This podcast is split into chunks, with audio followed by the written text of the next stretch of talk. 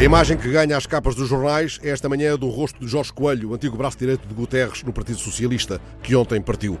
Não consta que ele tenha sido ferido com uma seta no peito numa batalha mítica. Dele ninguém dirá, era o homem que queria ser rei. Nem dirão dele, como disseram do pai do positivismo, era um homem que quis dar ordem ao mundo. E afinal, ele poderia ter sido quase tudo o que quisesse.